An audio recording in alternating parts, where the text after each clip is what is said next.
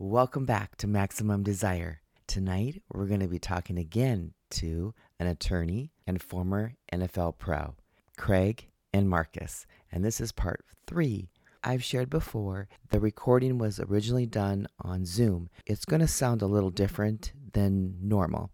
I'm so glad you tuned in tonight. This is probably one of my favorite episodes because I really enjoy these two gentlemen, and I hope you enjoy them as much as I do. Hi, I'm Jeannie, the host of Maximum Desire. Have you lost your desire for intimacy and connection? It wasn't that long ago I lost my confidence and desire for intimacy and connection. After high medical bills and no answers, I went on a journey to find solutions. I've been married over 30 years and overcame my challenges through research and a lot of hard work. I created this podcast to help you ignite the desire and passion for intimacy feel more confident in and out of the bedroom. Now, if this is you, you've come to the right place. Now, let's get started. Why men struggle with sharing their feelings. I'm going to share a little bit about myself real quick is I'm married to an introvert and I've been married 35 years. I've spent 35 years trying to pull information out of him and he doesn't like sharing his feelings. I'm going to be really vulnerable with you too so that you can be vulnerable with us sometimes when my husband does open up, I don't really know what to do with those emotions.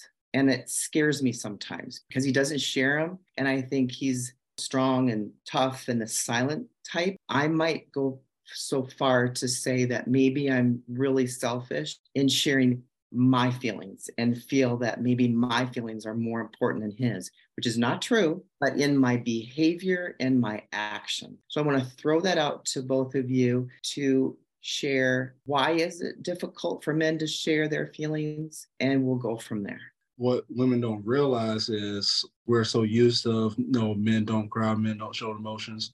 We always keep it balled in. So when we tell somebody that vulnerability is worse than some dude going outside streaking naked down the street. He can care less about that. But telling somebody's deep dark secret that's really a vulnerable spot for a man. And the thing with females females don't realize that yes, y'all have that ability to have that point of my feelings because y'all are female, y'all are full of estrogen. Estrogen produces relies heavily on emotion. So y'all are emotional beings. So y'all can care less about men's feelings. It's not, I say by six percent of it of it's not your fault. So when a female becomes that emotional and uses that conversation you had with her to go against you to validate her feelings instead of your feelings. I'll say almost like like respect because we rely more respect than love because anybody can love us, nobody can respect us. So when we get hit with that vulnerability, attack with uh, emotional argument, whatnot, it really hits home, really hits hard. Like I said, our emotions are so in the tight, so when it gets invaded like that, you know, you're talking about trust, you're talking about our respect. It's like it goes in the limbo. Ooh, Craig. Um, so my my perspective is probably influenced by my state in life. So I'm I'm in my mid 40s, been married for 20 years. I have nine children. You know, as I was thinking about this, for me at least, a major objective of my life is I take seriously the desire to be a provider for my wife and our children. I feel my job is to carry burdens, not to give burdens to other people.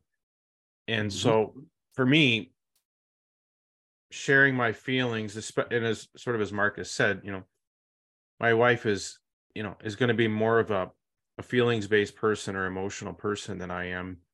I do not want to add to her burden. I want to take her burdens and put them on my shoulders and carry them. That's that just feels like my job.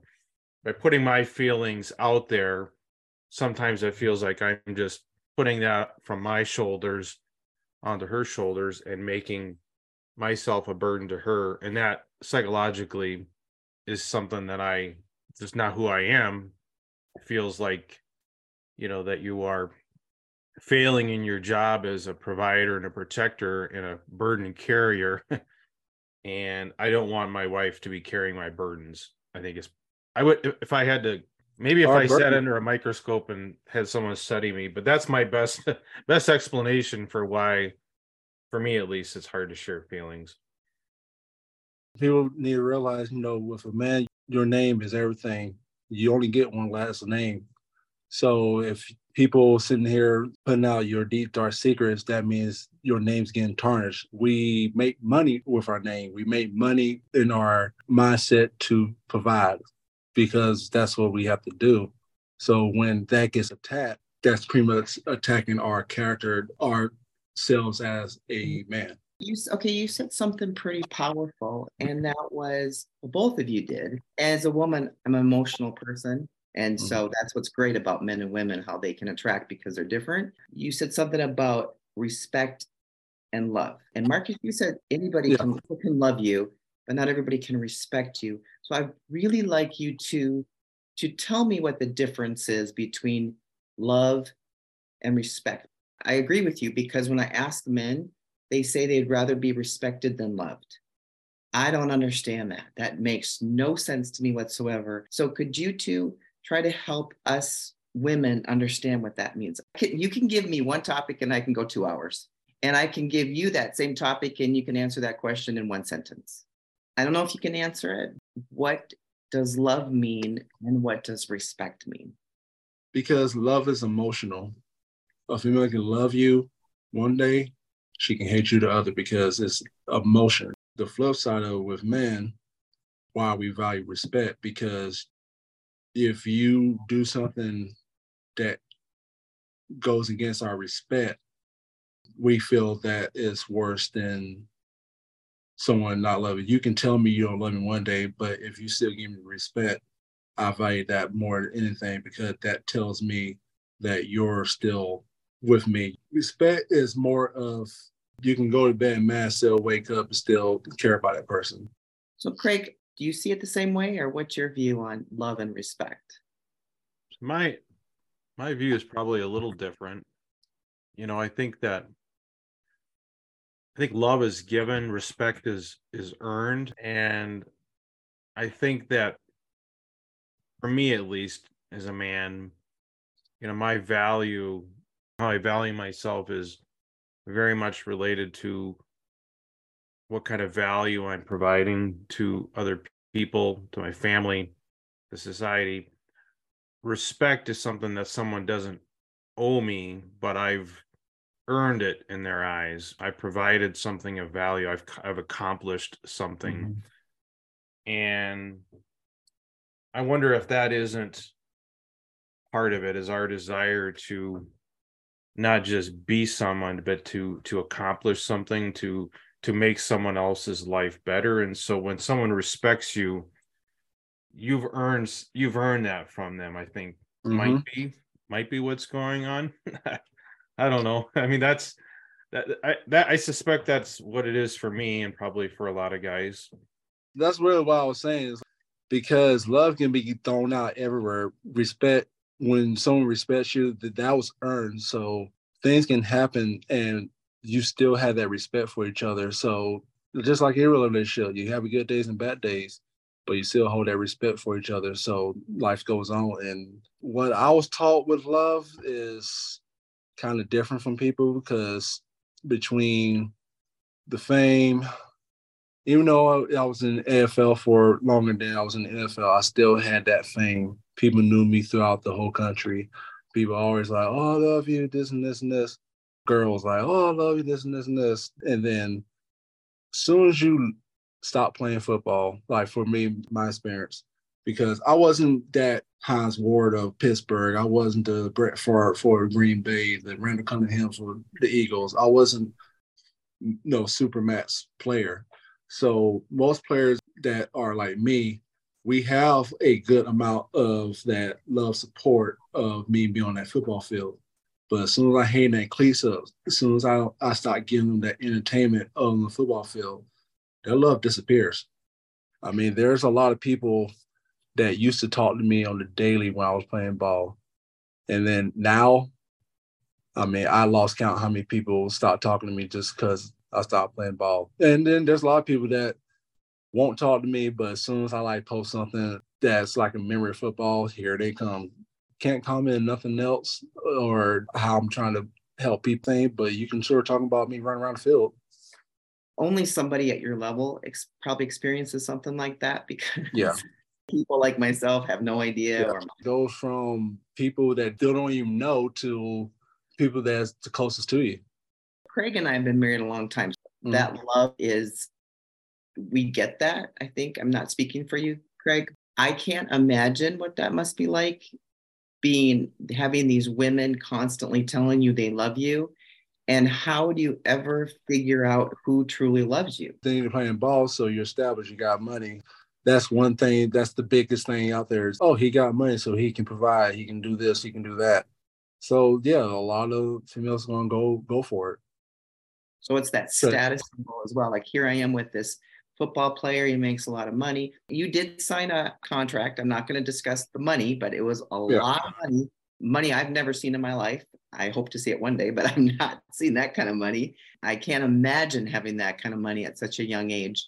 And then wondering who in the world you trust. Who around you can you trust with this? And then when it comes to relationships, who do you ever invest in and who do you become vulnerable with? How do you know that this is the person that you can invest in and she's got the right intentions, not alternative intentions? Craig, any thoughts from your perspective on this subject? Well, I can't relate to the fame and Yeah, me either. being uh being chased by flocks of women. so Craig, I've never seen anything like it. I've been out with him, with my husband and friends. Mhm. I have seen things I've never seen in my entire life and probably never will, only when I'm around Marcus. I witnessed firsthand a woman jumping on him. It was at a party. She turned around, said, "Hey, I, she was drunk, and she felt that she could just jump on me." and she wrapped herself around his neck, his her legs around it, and just hung Yeah. on him. And his arms were all like this. I've never seen anything like that. And I've I've seen women just flock around him. He says, Well, you know, what do you, you know, with my husband and stuff, he goes, Gosh, what do you do if these women keep hitting on you? And my husband goes, I don't know. I don't have that problem, Marcus. and and most I looked at him, and he was looking at me like, "Um, I don't know what to do. yeah, Are you gonna get off, or you gonna slide off?" And she eventually got off, and she did. Yeah, I, most men that I know don't have your problems, Marcus, with women. and I could ask tons more questions because you're having so many different experiences than than other people in my life. And before I close, I just want to say, you know, Marcus and I are completely opposite. I'm white, he's black, I'm female, he's male, I'm married, he's been married, he's got children that are smaller, mine are grown. I'm an extreme extrovert, he's an introvert, professional extrovert. Yet we still get along great. We still laugh about our differences. We have a great time laughing about our differences, me being a female and him being a male. We have a great time talking about that. I'm not offended. He's not offended when I talk about him being a male and all those fun things. As a listening audience, we're not offended by each other's differences. We celebrate No. those differences. I just hope that you've enjoyed this conversation.